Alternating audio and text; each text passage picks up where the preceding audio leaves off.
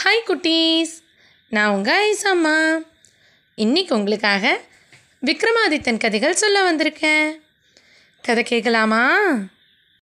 அஞ்சாவது படிக்கு காவலான மந்திர மனோன்மணி பதுமை போஜராஜனுக்கு விக்ரமாதித்தரோட சாமர்த்தியத்தை பற்றின கதைகளை சொல்லிட்டு வருது.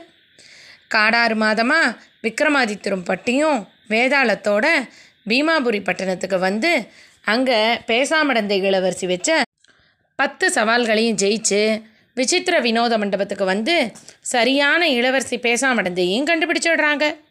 பேசாமடந்தைய அந்த ராத்திரி முடியறதுக்குள்ள மூணு முறை பேச வைக்கணுங்கிறதுனால விக்ரமாதித்தர் வேதாளத்தை அவங்க ரெண்டு பேருக்கும் இடையில கட்டியிருந்த தரசீலையில் ஏவி விட்டு புதிர்கதைகளை சொல்ல வைக்கிறாரு. திரைச்சியில் பேசினதை கேட்டு ஆச்சரியப்பட்ட பேசாமடந்தையும் அந்த திரைச்சிலையை கீழே கழட்டி வச்சுடுறாங்க.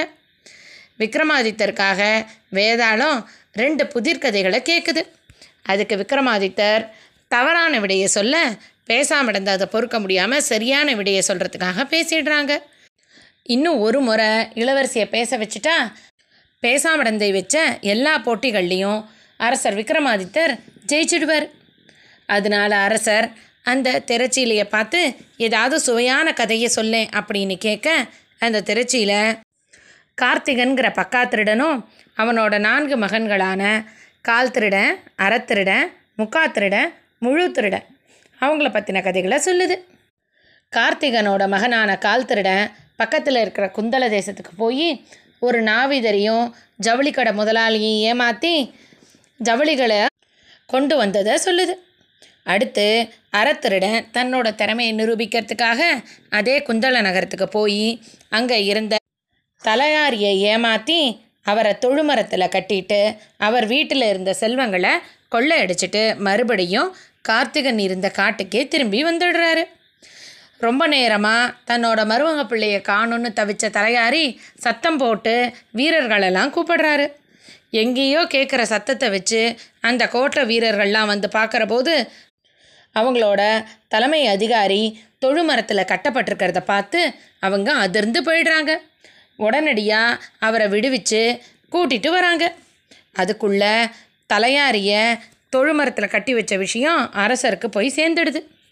அரசரும் அவரோட முக்கிய மந்திரியுமா தலையாரிக்காக காத்திருக்காங்க.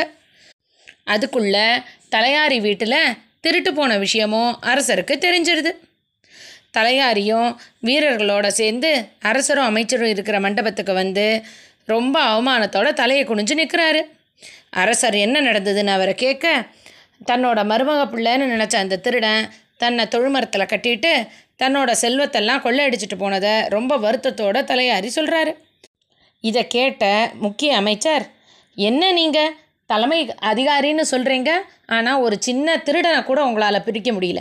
உங்களெல்லாம் நம்பி எப்படி கோட்டை காவலை கொடுக்க முடியும்? அப்படின்னு ரொம்ப ஏளனமாக பேசுகிறாரு தலையாரி அரசரை பார்த்து அரசே வந்தவன் சாதாரண திருடன் இல்லை. அவன் ரொம்ப ஜெகஜால கில்லாடியாக இருக்கான். அவனை பிடிக்கிறது ரொம்ப ரொம்ப கஷ்டம் அப்படின்னு சொல்கிறாரு இதை கேட்ட மந்திரி அதெல்லாம் ஒரு பெரிய விஷயமே இல்லை. உங்களால் முடியாதுன்னு சொல்லுங்கள் நான் அவனை பிடிச்சு காட்டுறேன். நாளைக்குள்ள. அப்படின்னு சபதம் போடுறாரு. இதை கேட்ட தலையாரி சரி சரி. இந்த மந்திரி நாளைக்கு நம்மளை மாதிரி அவமானப்பட போகிறாருன்னு மனசுக்குள்ளேயே நினச்சிக்கிட்டு அமைதியாக இருக்கார். அரசர் கோயிலவர்மனும் தன்னோட அமைச்சரை பார்த்து அமைச்சரே நாளைக்கு நீங்கள் அந்த திருடனை எப்படியாவது கண்டுபிடிச்சு கையும் களவுமாக என்கிட்ட ஒப்படைச்சிட்டிங்கன்னா உங்களுக்கு நான் பெரிய பரிசு தருவேன் அப்படின்னு சொல்லிட்டு அரண்மனையை நோக்கி போயிடுறாரு.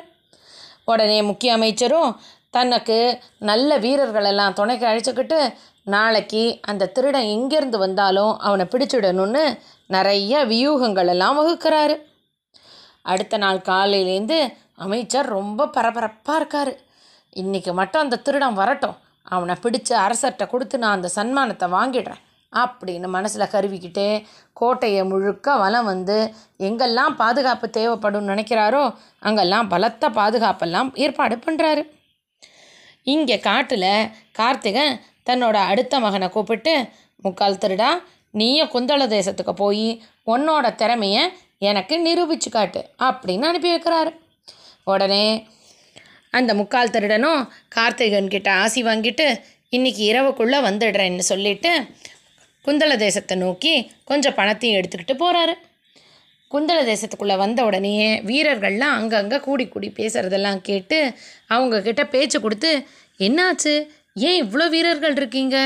என்ன விஷயம்? அப்படின்னு நைச்சியமாக அங்கே என்ன நடக்குதுன்னு தெரிஞ்சுக்கிறாரு. அப்போ தான் அந்த வீரர்கள்லாம் அரசர்கிட்ட அமைச்சர் இன்னைக்கு அந்த திருடனை பிடிச்சே தீருவேன்னு சபதம் பண்ணியிருக்கிறதா சொல்கிறாங்க இதை கேட்ட முக்கால் திருடன் ஓஹோ அப்படியா? அப்படின்னு மனசில் நினச்சிக்கிட்டு அந்த அமைச்சரை பற்றின விவரங்கள் எல்லாம் சேகரிக்கிறாரு. அரசவை கூட்டம் முடிஞ்ச உடனே அமைச்சர் தன்னோட வீட்டுக்கு போகாமல் மீதி வேலைகளெல்லாம் பார்த்துட்டு ஏழு மணிக்கு மேலே அவரோட வீட்டுக்கு போய் உணவு அருந்திட்டு மறுபடியும் அரசரோட நகர்வலத்துக்கு கிளம்புறதுக்காக வீட்டில் யாருக்கும் தெரியாமல் கூட கிளம்பி போயிடுவார் அப்படிங்கிறதெல்லாம் அந்த முக்காத்திருடனுக்கு தெரியுது. உடனே அந்த முக்காத்திருடன் கடத்தெருவுக்கு போய் நல்ல அமைச்சர்களும் முக்கிய பிரதானிகளும் போடுற மாதிரி இருக்கிற துணிமணிகளெல்லாம் வாங்கிட்டு அரண்மனை தையக்காரர்கிட்ட நிறைய கூலி கொடுத்து அந்த துணிகளை அமைச்சர் போடுற மாதிரியே தைச்சு வாங்கிக்கிட்டு அங்கே மாறு வேஷங்களெல்லாம் போடுறதுக்கு விற்றுக்கிட்டு இருந்த மெழுகையும் கொஞ்சம் வாங்கிக்கிட்டு ஊருக்கு ஒதுக்குப்புறமாக போய் நின்றுக்கிறாரு சாயந்தர நேரம் ஆனோடனே அமைச்சரை மாதிரியே தான் அன்னைக்கு தைச்சு வாங்கின புது உடைகளெல்லாம் போட்டுக்கிட்டு அந்த மாறு வேஷத்துக்கான மெழுகை தன்னோட முகத்தில் தடவி அமைச்சரை மாதிரியே தன்னோட முகத்தையும் மாற்றிக்கிட்டு அமைச்சரோட வீட்டுக்கு போயிடுறாரு. அவ்வளவு சீக்கிரமாக அமைச்சரை எதிர்பார்க்காத அவங்க மனைவி என்ன இன்னைக்கு இவ்வளோ சீக்கிரம் வந்துட்டீங்க அப்படின்னு கேட்டுக்கிட்டு அமைச்சருக்கு தேவையான உணவு தண்ணி எல்லாம் எடுத்து வைக்கிறாங்க. அதுக்குள்ளே முக்காத்திருடன் அந்த அம்மாவை பார்த்து அரசர் இன்னைக்கு என்ன அந்த திருடன் பிடிக்கிறதுக்கு முக்கியமான வேலை கொடுத்துருக்காரு. அதனால நான் இப்போ சாப்பிட்டுட்டு உடனே நான் கிளம்பி கோட்டை காவலுக்கு போக போகிறேன் நீனு கதவை நல்லா பூட்டிக்கிட்டு யார் வந்தாலும் திறக்காமல் நல்லா தூங்கி ஓய்விடு. அப்படின்னு எல்லாம் சொல்லிட்டு அந்த அம்மா பருமாறின சாப்பாடை நல்லா வயிறு முட்டை சாப்பிட்றாரு. அமைச்சரோட மனைவியும் அவர் நல்லா சாப்பிட்டு முடித்த உடனே அவருக்கு தேவையான தண்ணி வெத்தலை பாக்கு எல்லாம் கொடுத்துக்கிட்டு இருக்கிறபோது அந்த முக்கா திருட அமைச்சரை மாதிரி அவர் மனைவியை பார்த்து சொல்கிறாரு நான் இன்றைக்கி அந்த திருடனை கண்டிப்பாக பிடிச்சி அரசர்கிட்ட ஒப்படைச்சிருவேன். அதுக்கு அரசர் எனக்கு பெரிய பரிசெல்லாம் கொடுக்குறேன்னு சொல்லியிருக்காரு. அதனால் நீனு உன்னோட பழைய நகைகள்லாம் கூட எடுத்து வை. அதெல்லாம் ரொம்ப சின்னதாக இருக்குது உனக்கு நான் அரசியார் போடுற மாதிரி நல்ல பெரிய பெரிய நகைகளும் புது விதமான ஜவுளிகளும் வாங்கித்தரேன் அப்படின்னு சொல்கிறாரு தன்னோட கணவர் தனக்கு இன்னும் பெரிய நகைகளும் பொக்கிஷங்களும் தரப்போகிறாருன்னு நினச்ச அவங்க மனைவி சரின்னு சொல்லி அமைச்சராக இருந்த அந்த முக்காத்திரிடம் கேட்ட மாதிரியே நகைப்பெட்டியை கொண்டு வந்து அந்த முக்காத்திரிடன்ட்ட கொடுத்து விடுறாங்க. அதோடு இல்லாமல் அவங்களும் உள்ளே போய் சாப்பிட்ற போது அந்த முக்காத்தருடன் அவங்களுக்கு தெரியாமல் சாப்பாட்டில் நல்ல தூக்கம் வர்றதுக்கான மருந்தை கலந்து வைக்கிறாரு. அதனால் அந்த அம்மா நல்லா சாப்பிட்டு முடிச்சிட்டு உடனே தூங்கி போயிடுறாங்க. அந்த அம்மாவை நல்லா தூங்க வச்சுட்டு முக்காத்திருடன் அந்த வீட்டில் இருந்த எல்லா செல்வத்தையும் மூட்டையாக கட்டிக்கிறாரு. அப்போ வாசக்கதவை யாரோ தட்டுற சத்தம் கேட்குது முக்காத்திருடனும் அமைச்சர் வந்துட்டாருன்னு தெரிஞ்சுக்கிட்டு அமைச்சரை எப்படியாவது மாட்டி வைக்கணும்னு முடிவு பண்ணிவிட்டு அந்த வீட்டில் இருந்த எல்லா விளக்குகளையும் அணைச்சி வச்சுட்டு வாசக்கதவை மெல்லமாக தாழ்பாலை நீக்கிட்டு ஒளிஞ்சுக்கிறாரு இருட்டில். வேகமாக வந்த அமைச்சரும் கதவை தள்ளி பார்க்க கதவு திறந்திருக்கவும் உள்ளே வந்து பார்க்குறாரு. இருட்டில் அவருக்கு ஒன்றுமே தெரியல. அவர் மனைவி பேரை சொல்லி அவர் கூப்பிட ஆரம்பிக்கிறதுக்கு முன்னாடி கதவுக்கு பின்னாடி இருந்த அந்த முக்காத்திருட அந்த அமைச்சரோட கையையும் வாயையும் கட்டி அமைச்சரோட உயர்ந்த நகைகளெல்லாம் கட்டிட்டு அமைச்சரை அந்த வீட்டு நடுக்கூடத்தில் இருக்கிற ஒரு தூணில் அழுத்தமாக கட்டி போட்டுடுறாரு. அமைச்சரால் கத்தவும் முடியல கை காலை அசைக்கவும் முடியல. முக்காத்திருடன் அந்த அமைச்சர் போட்டிருந்த நகைகள் அந்த அவர் மனைவியோட நகைகள் அந்த வீட்டில் இருந்த பணம் உயர்ந்த பொருட்கள் எல்லாத்தையும் மூட்டையாக கட்டிக்கிட்டு அந்த கோட்டையிலேருந்து வெளியேறி தன்னோட வீட்டுக்கு போயிடுறாரு. ரொம்ப நேரம் ஆகியும் நகர்ப்புற காவலுக்கு அமைச்சர் வராதனால வீரர்கள்லாம் அமைச்சரோட வீட்டுக்கு வந்து திறந்து பார்த்தா அங்கே அமைச்சர் வீட்டோட நடுவில் தூணில் கட்டி போடப்பட்டு இருக்காரு. உடனே வீரர்கள் வந்து அமைச்சரை விடுவிச்சு விஷயத்தை அரசர்கிட்ட சொல்லிடுறாங்க. இதை கேட்ட அரசருக்கு ரொம்ப கோபம் வந்துடுது. ஒரு திருடன் நம்மளோட கோட்டைக்குள்ளே நுழைஞ்சு நம்ம மக்கள் கோட்டை தலைவர் இப்போ அமைச்சர் எல்லாரையுமே வந்து ஏமாற்றி திருடிட்டு போயிருக்கான்னா அவன் எவ்வளவு பெரிய சாமர்த்தியசாலியாக இருக்கணும். அவனை நான் நாளைக்கு பிடிச்சு காட்டுறேன் அப்படின்னு ரொம்ப கோபத்தோடு சொல்கிறாரு அந்த முக்காத்திருடன் தன்னோட வீட்டுக்கு வந்து அவங்க அப்பா கிட்ட அமைச்சரை ஏமாற்றி கொண்டு வந்த பொருட்களெல்லாம் காட்டுறாரு.